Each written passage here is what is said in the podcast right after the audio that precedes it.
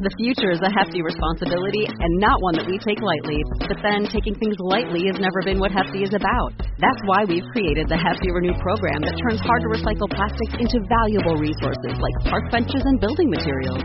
To participate, simply fill up an orange Hefty Renew bag with accepted items, tie it up, and drop it in with your regular recycling. That's it. It's that easy. It's time to rethink recycling with Renew. Particular valued resources may vary by geography. More info available at heftyrenew.com. Welcome to another episode of the Dose of Leadership podcast, the show that brings you inspiring and educational interviews with today's most relevant and motivating leaders. Each episode is dedicated to highlight real life leadership and influence experts who dedicate their lives to the pursuit of the truth, common sense, and courageous leadership. And now, here's your host, Richard Rierson. Hey, welcome to the show. So happy you're tuning in to Dose of Leadership. You know, at a time when the integrity of our leaders in government and business, law enforcement, even our religious institutions have been questioned, I think with unprecedented frequency, it's never been more urgent that we understand the principles of value based performance, of value based leadership.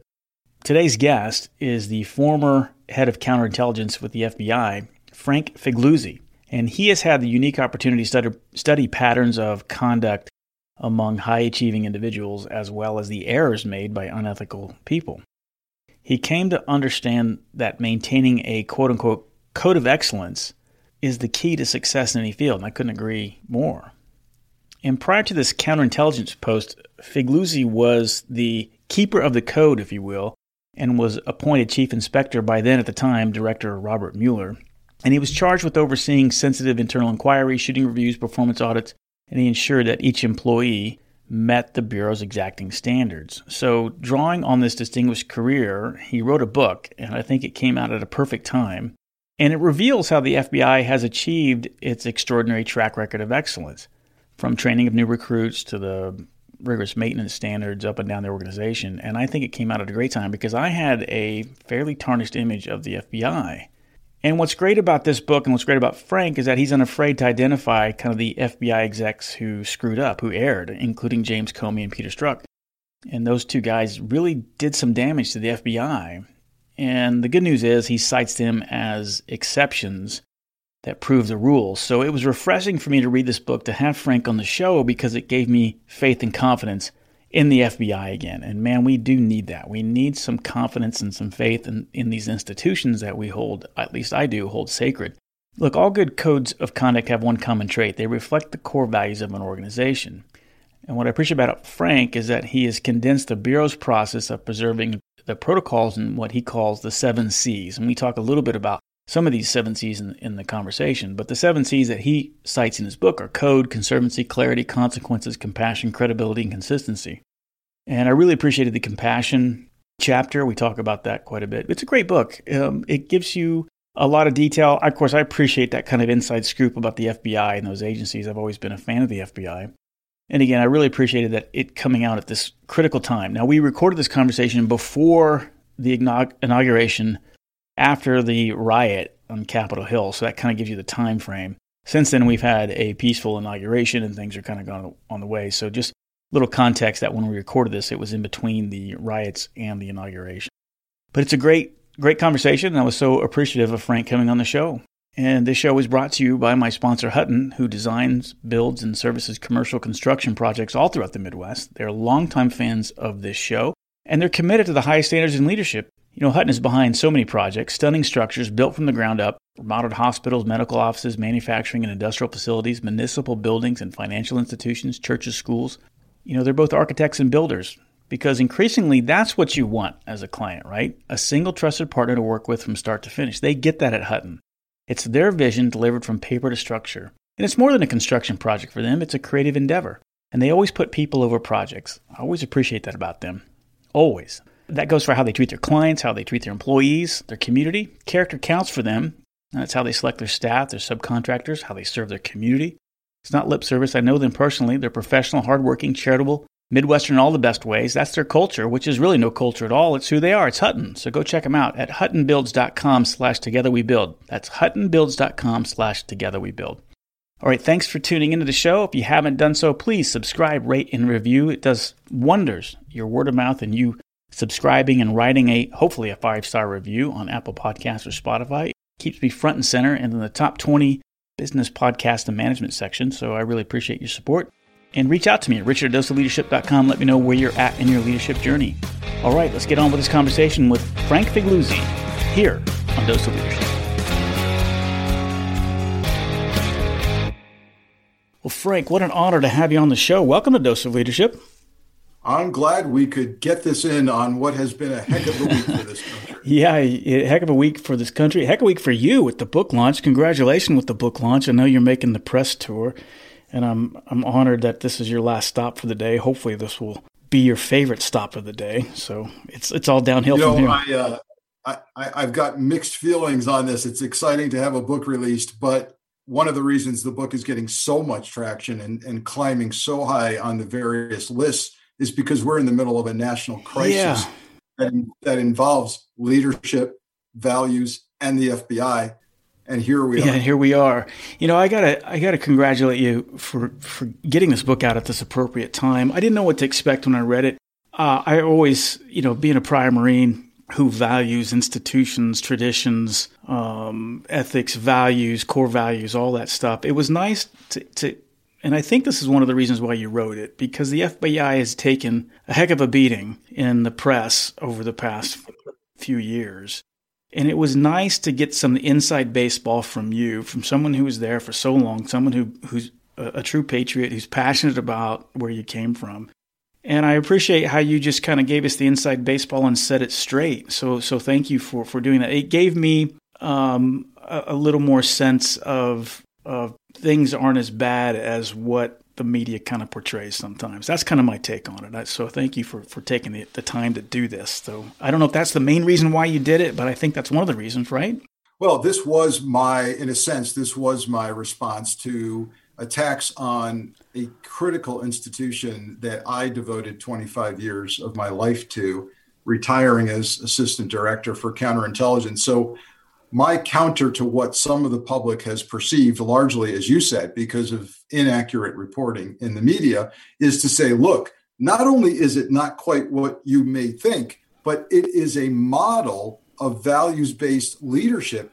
It gets it right most of the time, especially when the stakes are the highest, and its track record of success is far better than almost any Fortune 100 company. So, why don't we take a look inside the Bureau where I was for 25 years, where I was in charge sometimes of the internal affairs functions? And let me tell you how they do values based leadership.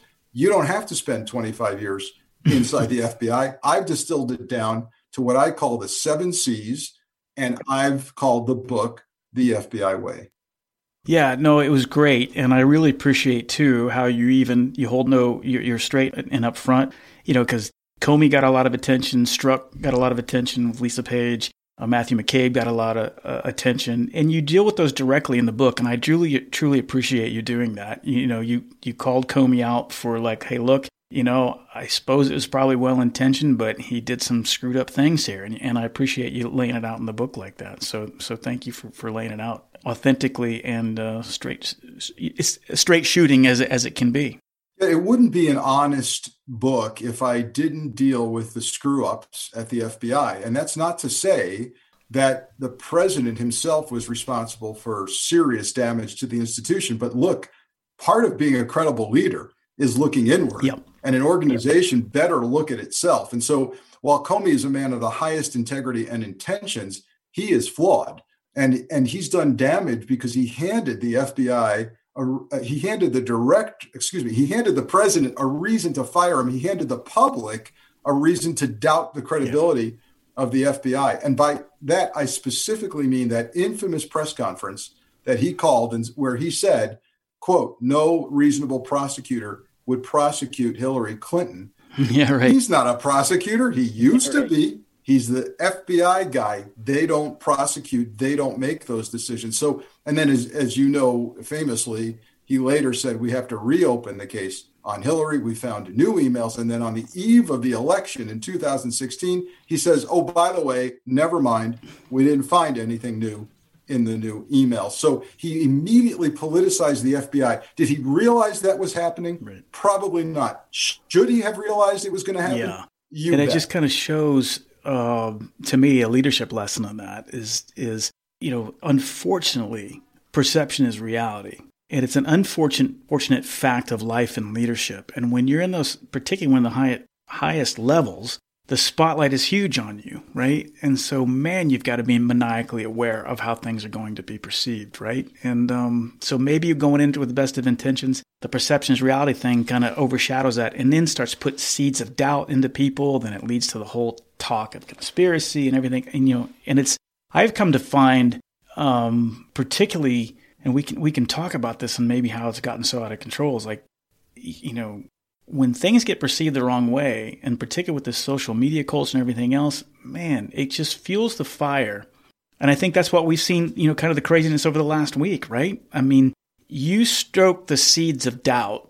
And just like, you know, maybe even Trump with the best of intentions, maybe in his mind, he maybe he truly believes what he believes. But man, words have consequences. You got to realize the, the the amount of influence that you have and the perception of things can be taken and it can lead to things. That's how my take on it and what happened last week. I don't know what your take is on it but i mean just that inability or that awareness of how much influence you have um, it seems i don't even know what the right word is for it it's it's it's irresponsible right well, I think you've hit on one of the major themes in the book. As I said, the, the chapters are broken down into seven C's of values based leadership. Comey kind of forgot some of those. And, and mm-hmm. you mentioned the ability to see three or four steps down the road, understand the gravity of your decision. And look, in the FBI, they're under severe stress every single day. And anything they do that's wrong gets front page attention. Yeah you could prove last you can enact lasting damage on the public perception of the FBI so that when an agent in the field flashes his or her credentials at a member of the public and asks for help and that citizen hesitates for even a moment in the middle of a kidnap a white collar corruption case a terrorist investigation then you've undermined the FBI mission that's where I take issue with Jim Comey and Pete Strzok for his personal and professional behavior. So as leaders, we got to we got to be aware of that situational awareness. And one of the, the, I wrap up the book with the, the last C in the book is consistency. Here here's where this applies to what's going on right now in the yeah. country. A lot of people feel we are in unprecedented crisis and stress. And, and maybe we are, although I'll point out that this country has survived civil war, presidential assassinations, presidential impeachments, Vietnam War protests, et cetera, et cetera, and we've lived through it and survived. But nonetheless, there's a natural human, a natural human tendency, and a tendency by leaders, a tendency by an organization, and even a nation to throw up your hands under unprecedented stress and say the normal rules don't apply. Right? And here's what that's what Jim Comey did. The normal rules of the FBI not making prosecutive announcements, because that's the job of prosecutors, right? Mm-hmm. Somehow, under stress and pressure, we throw those away. The nation has got to cling to its core values right now, cling to what's most yeah. important right now, not abandon them as some people have done. Those people who breached security at the Capitol are playing with different code, different values than we have. So the message at the end of the book is consistency, consistency and and, and defeating threats to your values is how you get through a crisis as a leader, as a citizen, as a nation.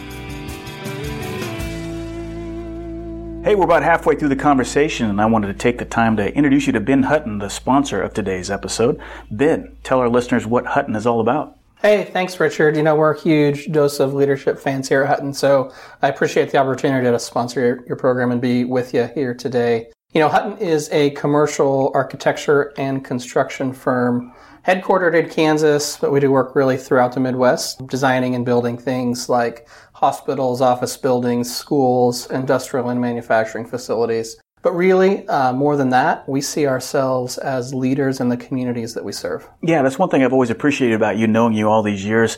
I love your intention around leadership and your vision as a company. So, what do you think makes Hutton different? Sure. You know, Richard, our purpose is to build life into our employees' dreams, clients' visions, and communities' future we really start with putting our people first, and then we keep people at the center of everything that we do, which really means we walk alongside of our clients from the very first thoughts they have about a building all the way through completion and then maintenance into the future. I love it. I'm, that's why I'm glad that you're a sponsor of this show, Ben. So great. How can people learn more about your company? Yeah, so to learn just a little bit more about us, you could go to huttonbuilds.com slash together we build. Great, Ben. Thanks for being a sponsor.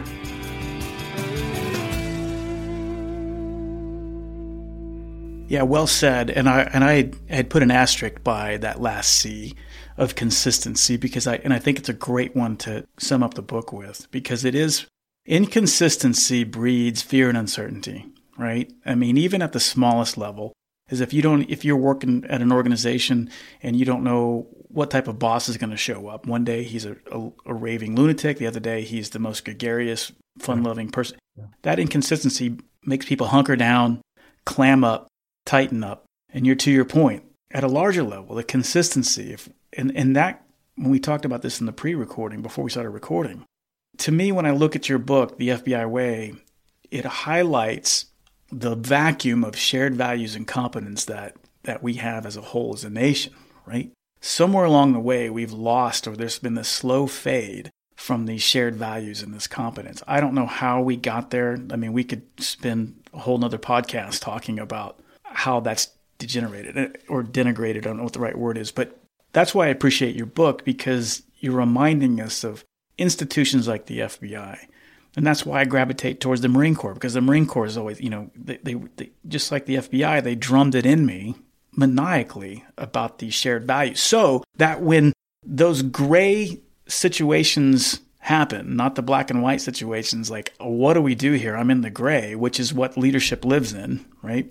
If I have those shared values and that competence, and like your seven C's, if I know what the code, cons- conservancy, clarity, consequences, compassion, credibility, and consistency are of my organization, now I've got a litmus test where I can take that gray decision area, right? And that's what drives me. That gets me through the morass. That's I'm just summing up kind of what I heard you say there. How does that resonate with you? What you heard me say? Yeah, I think. Look, I'm I'm talking to a former Marine Corps officer, so I don't need to tell you about the values of consistency mm-hmm. and a steady battle rhythm in your daily life. Mm-hmm. People think that means you're rigid or somehow mm-hmm. inflexible, but actually the opposite is true. It's that kind of sticking to the battle rhythm consistently yeah. that allows you to deal with just about everything yeah. successfully because you don't wildly wander around to find an answer. You stick to what got you there and those values. You know, conservancy is another thing. Conservancy is the second chapter mm-hmm.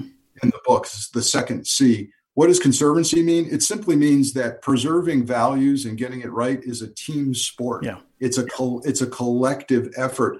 And those people who breached security at the Capitol, man, they are not the conservators of our mm-hmm. democratic values. They've lost their way.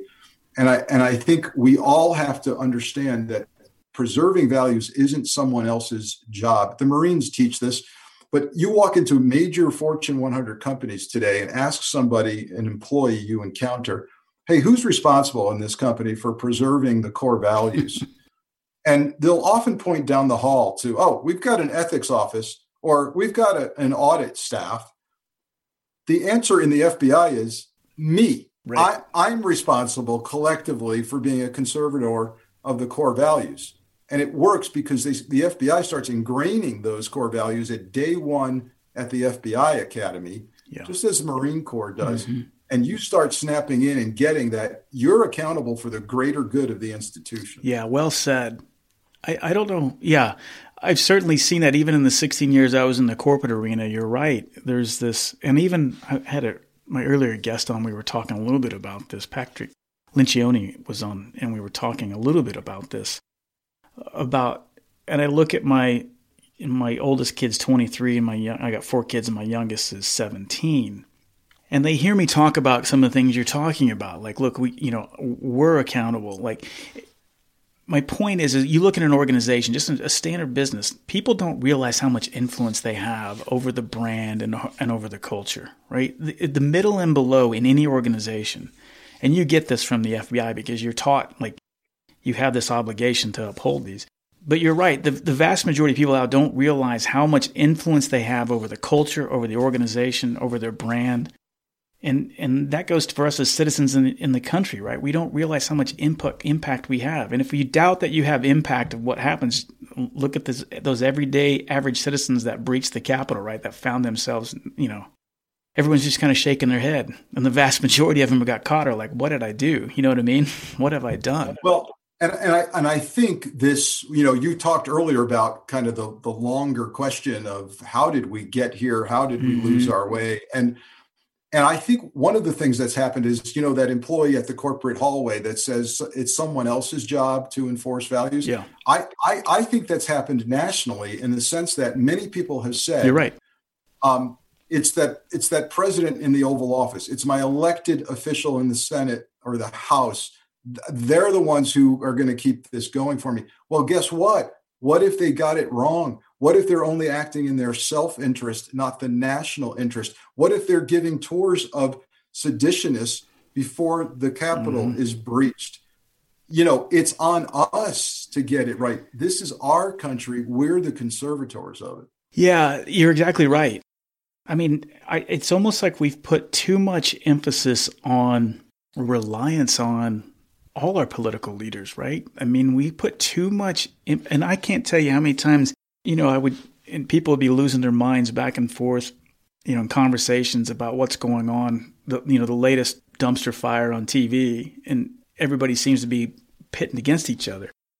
And I go back to, and I go, you know what? I said, I, I don't care who's in the office. I can disagree. I respect the office. I respect the values. That's why I never get that concerned. I hadn't been up to this point. I didn't get that concerned who was in the office because I respected the office. So I was taught in the Marine Corps. I didn't vote for Clinton. I wasn't a fan of Clinton. Most of the Marine Corps officers didn't like Clinton. But if he walked in the room, I would stand up. I'd call him sir. I would because I respected the office and I respected the process. And it just doesn't seem like people they put too much emphasis on the, the person. I think I don't know. Does that make sense? oh no, I, I, I like this uh, this thread. It's disturbing, but I think you're right. Um, I you know I come at this through the national security lens, which means I've worked counterterrorism. Mm-hmm. I know what radicalization looks like, right. and some of the hallmarks, some of the hallmarks of what I know this can be controversial, but I'm saying it. You know, when you look at how people get moved toward violent jihad, um, in Islam, you watch a radicalization process. And you mentioned the overemphasis on ideology and personality yeah. as opposed as opposed to the framework of the democracy concept. So when you put your faith in a person yes. or a personality, you're in trouble. When you start intermingling religious belief and political ideology, mm-hmm the only way to righteously look at politics and everyone else is an infidel of sorts, evil of sorts, you now have demonized the other side. And both, by the way, I've seen this on both sides of the political aisle. We're also seeing a phenomenon not only where religion is intermingled with politics, but where politics has replaced religion yes. in some people's lives. Yeah. And now you've lost your foundational base completely. Yeah, that's a great point. And I think even one thing that really took me back from last week was we're doing this for Trump. Again, I'm a conservative guy. I've voted Republican most my whole life. But the thing that shocked me the most about that storming the Capitol or, or the people that were the most vocal, they weren't doing it for the country. They said they were doing it for Trump. And that really upset, that really took me back. Uh, I don't. Again, I don't want to. I don't well, know. It was. I, I, it, it, was about a person, and it wasn't about.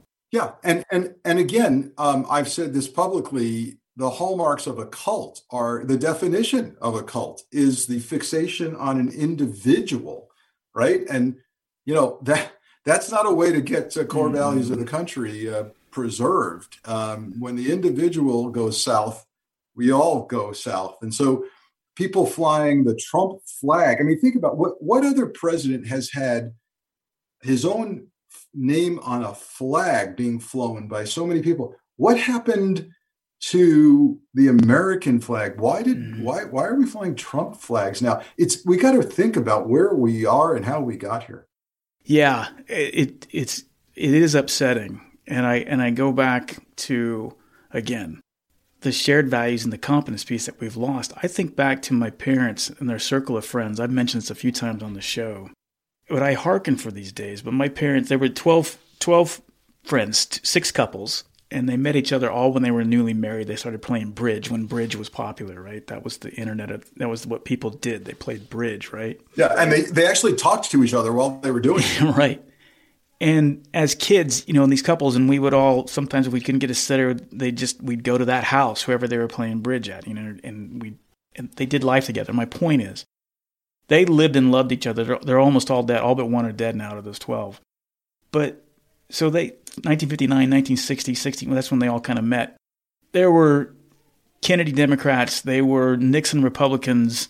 They were Jewish. They were Protestant. They were Catholic and they would play cards and they would make fun of Nixon or they make fun of Kennedy.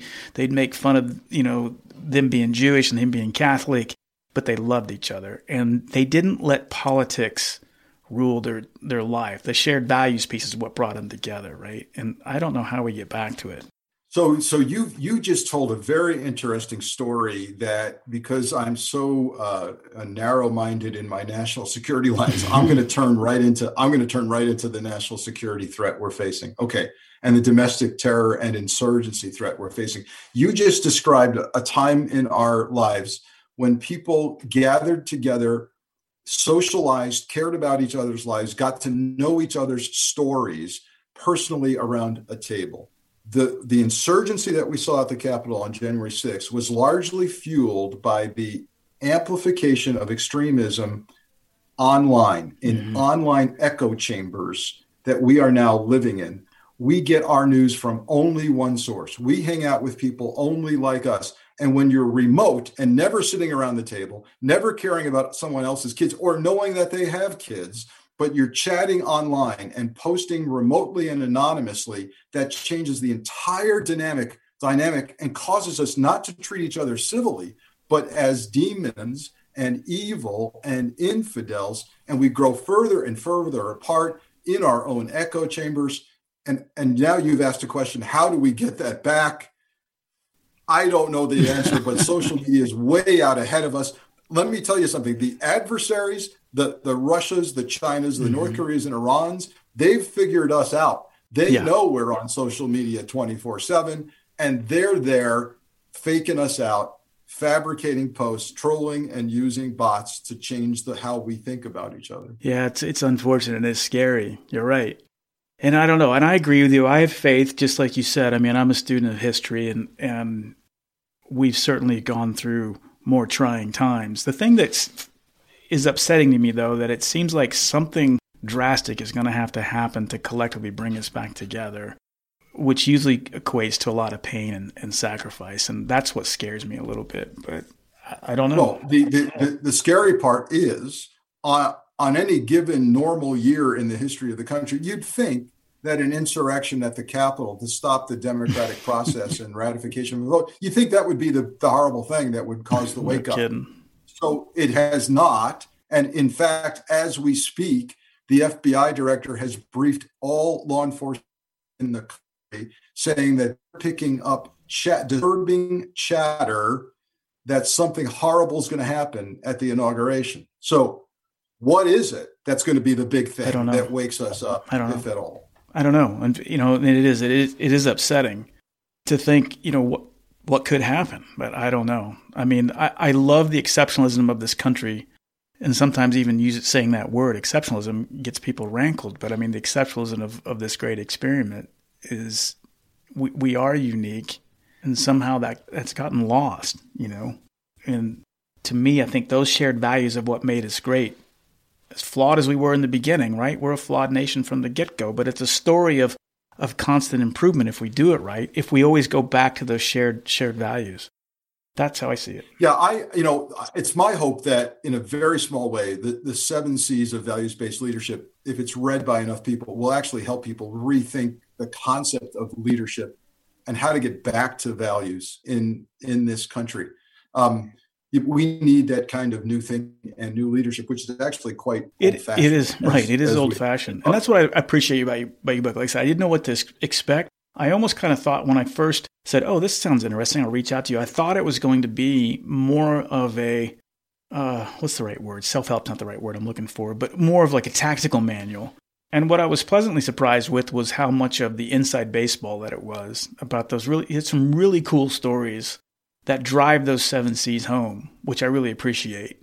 Yeah, I, I could have I could have written a rather dry book on leadership without illustrating it with real life stories, but that would yeah. have been boring and ineffective. And I I caused I caused the FBI's pre-publication review office to release some previously classified stories that have never been told before, so I could yeah. illustrate them with meaning and drama, even from my own career. So it's a good read on that level as well. My favorite C was the compassion. My favorite chapter was the compassion chapter. You know what? I you are now at least the third or fourth interview really? I've done that has said the exact same thing. And I have to tell you, that's surprising to me. I did um I did a podcast with Chuck Rosenberg called The Oath.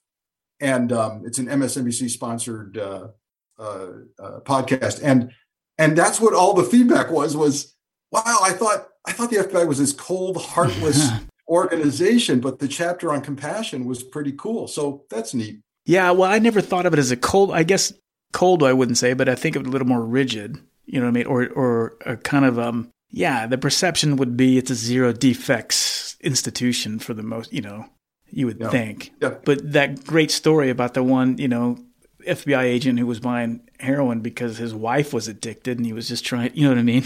He was trying to get through the day with kids that needed someone alive uh, to watch them mm-hmm. while he mm-hmm. got called into an emergency at work. When I was the head of an adjudication disciplinary unit in the Office of Professional Responsibility, one of my staff walked in and said, Hey, he- boss, heads up, we've got a case coming in where an FBI agent was proven to have purchased heroin for his wife. And I looked up and I went, Well, that's a termination, right? right. And, and, and he said, I don't know. And, you know, long story short, there was amazing stress in this agent's life. Mm-hmm. He snapped. He got suspended without pay for a long time, but we didn't fire him when we found out what had been going on in his life and the rehab attempts and the withdrawal symptoms and the emergencies at work.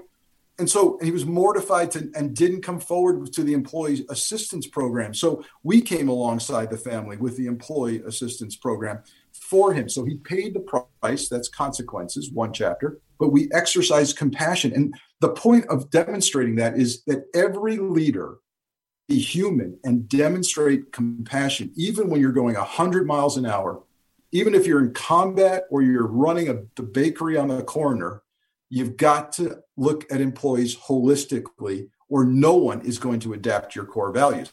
If your core values mean nothing but slapping you around when you violate them, then no one adapts your core values. And so it's a it's a leadership um, story. And the other thing is, I get asked, you know, about hey, most memorable moments in your career. What stands out?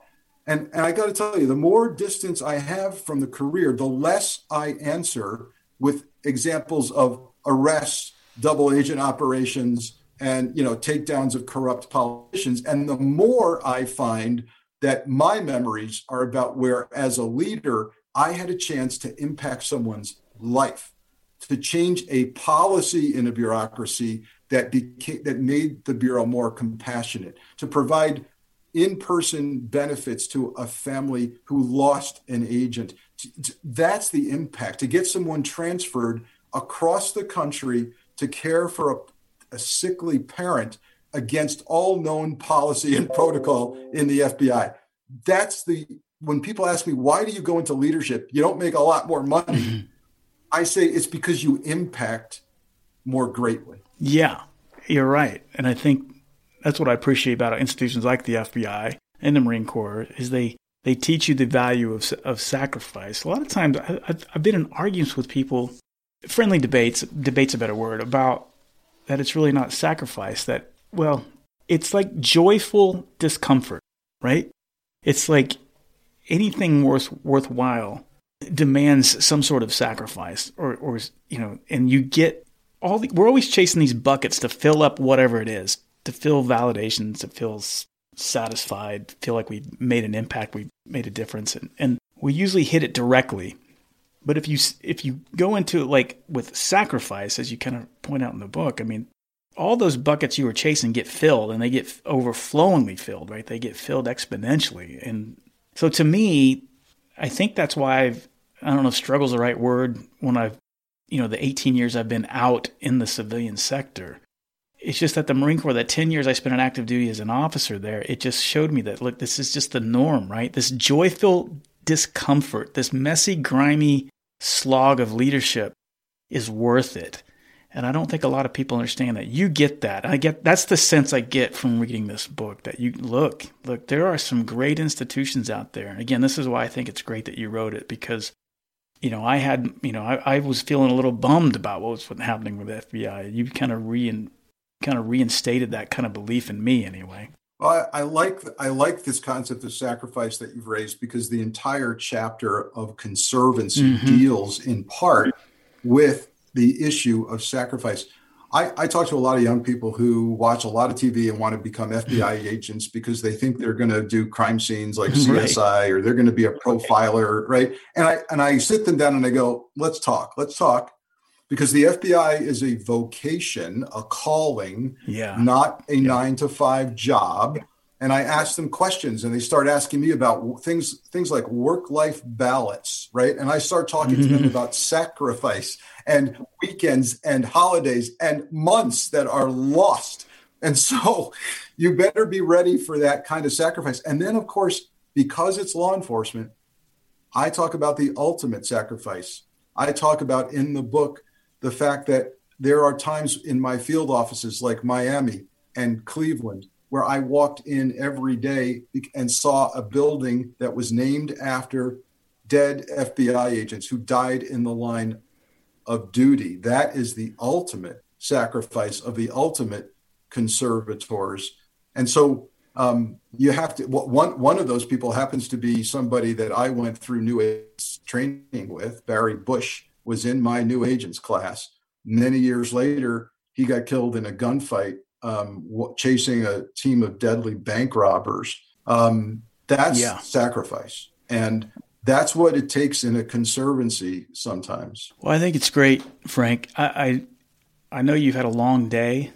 Is there anything that we haven't talked about that you want to make sure gets across uh, about this book, about what you're hoping people get out of it? I'm highly recommending this book to all my listeners. But what is it you want to make sure that, well, that that gets out there that we haven't covered so far? Yeah, I, I, what what I see in this book is it's many things to many people. It's things to high level leaders. It's things to young people looking about looking at a career for public in public service.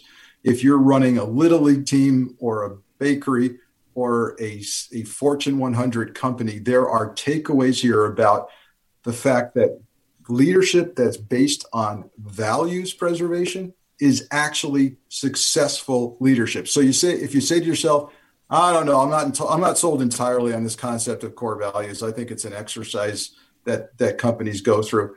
I'm here to tell you, you know what? Try it because even if you don't really believe in it, it turns out that values-based leadership gets you to excellence better than any other kind of leadership. I don't think there's any other way. I think it's I think the only way to to sustain any kind of longevity, if you want to be around the next 10 years, next 50 years, next 100 years, you have to have value-based leadership. There's no other way. It's not it's not an option to me. I think it's it's, it's the only way to do it. I mean, you can certainly get short-term gains yeah. doing other things, but you can't have an organization like the FBI or having, you know, and I think that's what that what that's what makes it weather the storms. That's what's going to make hopefully this government weather the storm or our nation government, you know, weather the storm?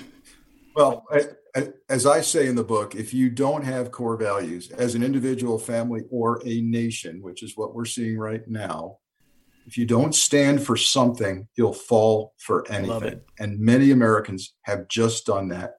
The message of the book is don't let that happen it. to you. And it's needed more than ever. My God, is it needed more than ever? Well, indeed. Good luck on the, the book, and thank you for being a part of the Dose of Leadership tribe. And um, I'll be with you watching uh, next week and pray for peace and calm. Hopefully, that's what will happen. hopefully uh, calmer heads will prevail. Well, thank you for being part of the the dialogue nationally. Thanks for having me. It was a it was a great, thorough, uh, calm, and thoughtful discussion. I think we need that around the country right now. So, oh, more than ever. Well, congratulations. Celebrate the day, your last interview of the day or conversation. Take off that jacket and that tie, sit back and pop open a cold one. Hopefully, you'll have a nice time to relax. Thanks, Richard. Uh, take care. Enjoy the evening. Hey, thanks so much for tuning into the show. I hope you got some value out of this episode. If you did, please do me a huge favor. Tell somebody about this show. Tell your spouse, tell your kids, tell your coworkers. Let them know about the value that Dose Leadership brings to your world. Go to doseofleadership.com. You can learn more about my services. If you're looking for somebody to speak, teach, or coach about leadership, I'm your guy. I'm known for my ability to transform individuals and organizations, teaching them the concepts of creating a culture of decentralized leadership. I do think that is the secret sauce to facing all the challenges that we face today. Thanks so much for tuning into the show. I look forward to the next time we're together, and until the meantime, make it a great one. For the ones who get it done, the most important part is the one you need now. And the best partner is the one who can deliver. That's why millions of maintenance and repair pros trust Grainger, because we have professional grade supplies for every industry, even hard to find products. And we have same day pickup and next day delivery on most orders. But most importantly, we have an unwavering commitment to help keep you up and running. Call, clickgrainger.com, or just stop by. Grainger, for the ones who get it done.